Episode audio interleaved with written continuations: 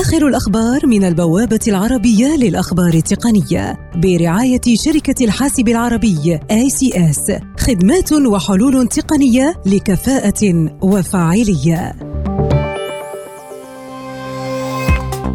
فيسبوك ترفض دعوة مؤسسها المشارك كريس هيوز إلى تقسيمها لثلاثة أقسام منعا للاحتكار وذلك بالتزامن مع حث المشرعين في الولايات المتحدة وزارة العدل الأمريكية على بدء تحقيق مع الشركة بشأن قضايا مكافحة الاحتكار.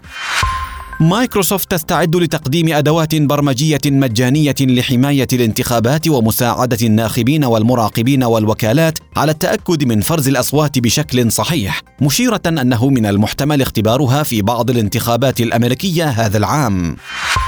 مايكروسوفت تجلب أدوات النظام المساعده PowerToys إلى نظامها التشغيلي الأحدث ويندوز 10 كمشاريع مفتوحة المصدر على منصة مشاركة التعليمات البرمجية GitHub أمازون تتعرض لاتهام بالتجسس على الأطفال وانتهاك خصوصيتهم إذ اتهمت أجهزة Echo Dot Kids المخصصة للأطفال بالاستماع عندما لا ينبغي لها ذلك وحفظ التسجيلات حيث تحتفظ أمازون بنسخة من كل شيء يسجله مساعدها Alexa بعد تنشيطه.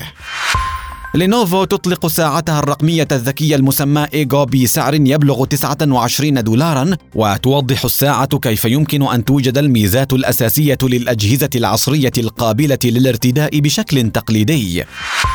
شركتا تويوتا وباناسونيك اليابانيتان تعتزمان تأسيس شركة مشتركة لتطوير خدمات متصلة بالإنترنت لاستخدامها في المنازل والتنمية الحضرية، إذ تهدف الشركتان إلى زيادة التعاون في عمليات الإسكان في اليابان.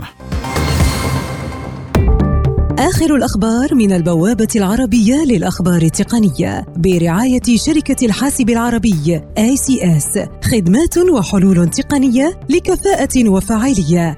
لمزيد من تفاصيل هذه الأخبار وأخبار عديدة يمكنكم زيارة موقع البوابة على شبكة الإنترنت aitnews.com